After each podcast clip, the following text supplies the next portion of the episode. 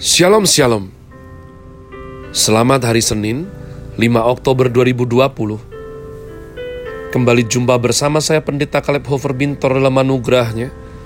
Penuh sukacita sampaikan pesan Tuhan melalui program Grace Word yakni suatu program renungan harian yang disusun dengan disiplin kami doakan dengan setia.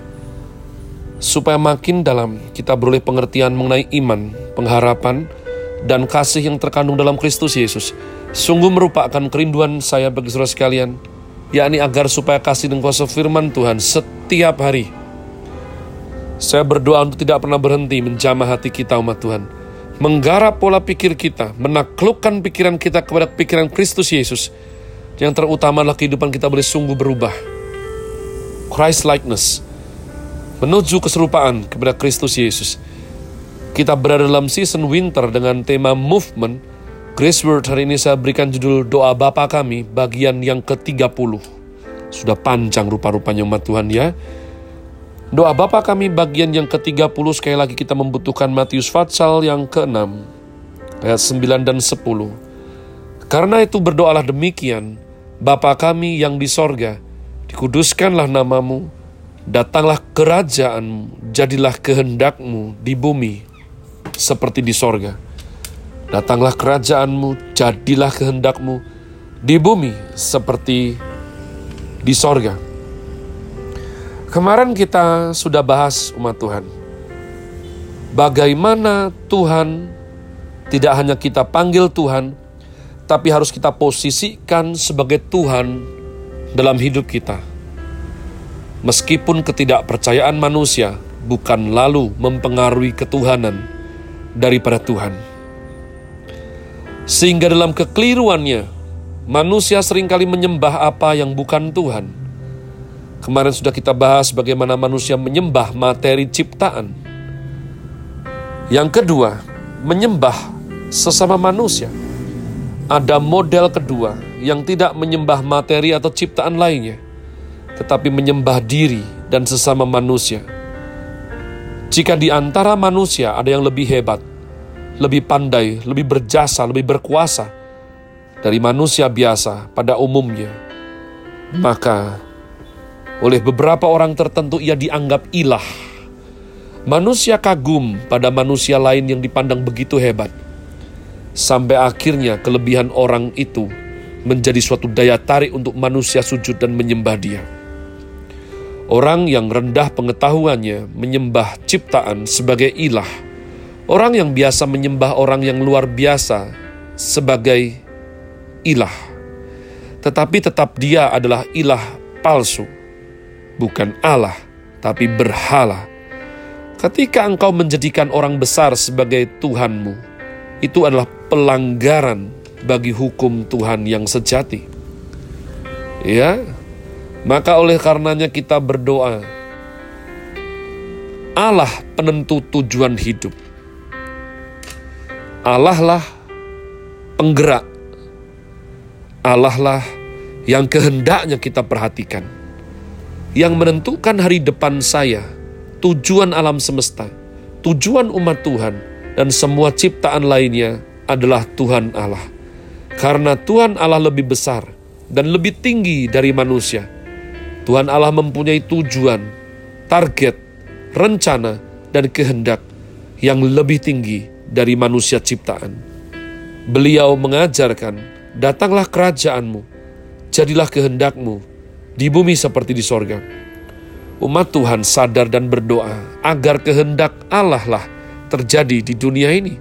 Itu berarti orang Kristen berdoa meminta dunia ini, hidup ini, gereja, keluarga, negara, dan setiap generasi melihat tujuan Allah bagi kita semua – sehingga kehendak Tuhan Allah boleh dilaksanakan di dunia seperti apa yang Tuhan kehendaki di sorga. Kehendak Allah di sorga harus dilaksanakan di dunia ini. Karena kehendak Allah di sorga adalah kehendak yang tertinggi, yang tidak ada lawannya, tidak ada yang bisa menolak atau memberontak kepadanya. Ya, kita mengerti manusia bisa memberontak kepadanya. Namun bisa ini dalam arti bisa binasa. Ya. Sebab melawan Tuhan itu pasti maut upahnya umat Tuhan. Di surga tidak ada siapa pun yang memberontak dan melawan Allah. Sementara di dunia, manusia memberontak kepada Allah.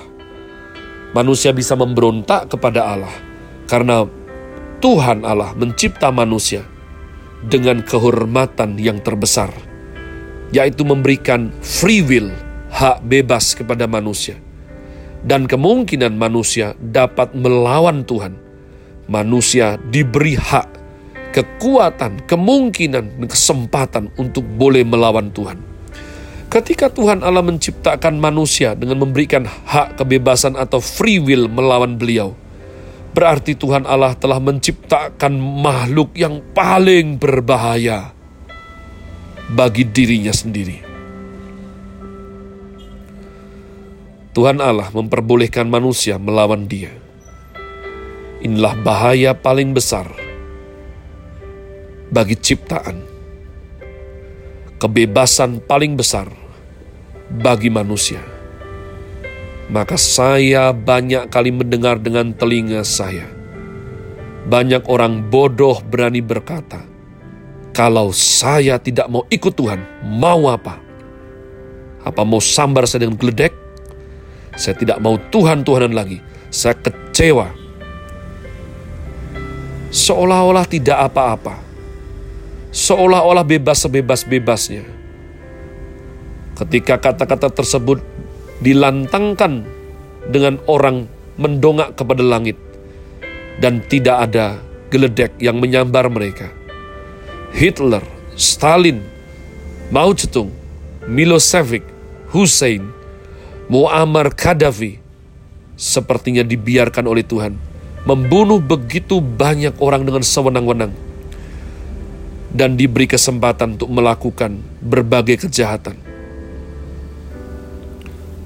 Terkadang kita sulit mengerti apa yang kita lihat. Tetapi jika berpikir dengan tenang,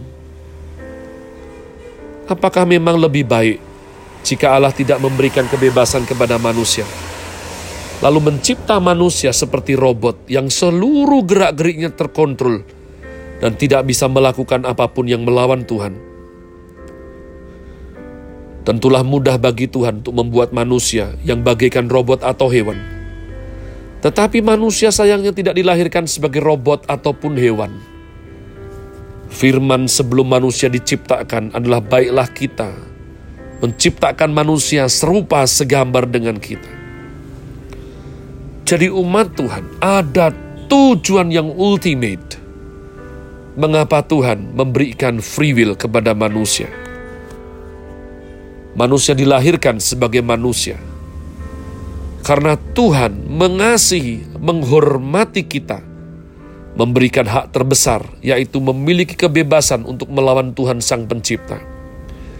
Namun hak ini diberikan sesungguhnya bukan untuk manusia boleh sewenang-wenang, dan tidak bertanggung jawab, justru diberikan agar kita bertanggung jawab secara serius di hadapan Tuhan. Anugerah menuntut kewajiban dan tanggung jawab. Jika Tuhan Allah sudah berikan anugerah, maka Allah menuntut kewajiban. Ketika Tuhan memberikan kebebasan dan kita menikmatinya sambil menghina Tuhan. Janganlah lupa bahwa suatu hari kelak kebebasan itu harus kembali dan dipertanggungjawabkan di hadapan Tuhan. Jika Tuhan memberikan toleransi dan tidak menghukum kita, itu karena beliau masih murah hati, menunggu memberikan anugerah umum agar manusia bertobat. Bukan dengar,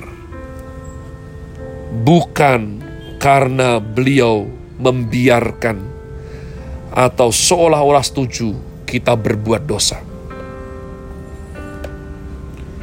Ada orang yang suka berganti-ganti pasangan.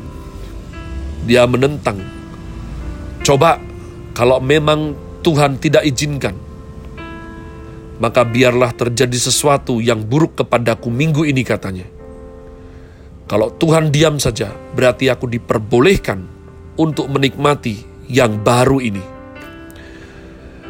Dan seolah-olah umat Tuhan, tidak ada hal yang buruk terjadi dalam hidupnya dan dia bersorak dengan sinis Berarti Caleb Hofer engkau tidak boleh cerewet lagi. Tuhan izinkan. Ya. Karena saya jengkel sekali marah. Dia sukanya merusak wanita baik-baik. Pada waktu itu seolah-olah saudaraku saya ya maskul. Tuhan, bagaimana ini bisa terjadi? Tapi makin belajar saya mengerti. Hukum Tuhan bukan saya yang ciptakan umat Tuhan. Di dalam kedalaman hikmatnya yang sungguh tak terselami, Tuhan adalah Tuhan yang hidup. Terkadang Tuhan melihat dan mengizinkan manusia biadab melakukan apa saja yang melawan kehendaknya dan seolah-seolah Tuhan diam. Pada saat Tuhan diam, kita harus sadar bahwa inilah hal yang paling serius dalam sejarah. Banyak orang tidak sadar akan hal ini. Inilah sifat ilahi yang jarang dibicarakan dalam pembahasan teologi sistematika. Tuhan Allah terkadang tidak mencegah, sebaliknya membiarkan manusia berbuat dosa dan sepertinya tidak menghukum mereka ketika Tuhan diam. Saat itu manusia yang berbijaksana akan terangsang memikirkan kebaikan, kebesaran Tuhan, dan kemurah hatiannya, sekaligus sadar kelemahan diri sebagai manusia yakni makhluk yang fana Pada saat Tuhan Yesus dihakimi oleh Pilatus dan Kayafas, Tuhan Yesus diam, sama sekali tidak menjawab. Orang berteriak, "Tunjukkan, buktikan bahwa engkau anak Allah. Bebaskan dirimu, dan kami akan ikut engkau." Seolah-olah beliau sedang menumpuk menabung kemarahannya, menanti sampai akhir bagaimana ia akan menghakimi umat manusia. Perhatikanlah umat Tuhan. Perhatikanlah, saya tambah satu ayat lagi. Ambil risiko sedikit lebih panjang.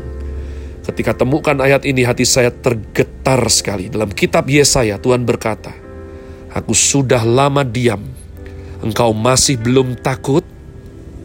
Saya gemetar membaca ayat tersebut. Saya berdoa, supaya kita diberikan anugerah untuk memahami apa yang sedang terjadi ketika kita berbuat salah dan seolah-olah sorga diam. Jangan jadikan itu sebagai tanda yang bego. Jadikan itu sebagai peringatan untuk kita gentar dan takut akan dia. Have a nice day. Tuhan Yesus memberkati saudara sekalian. Sola. Grazie.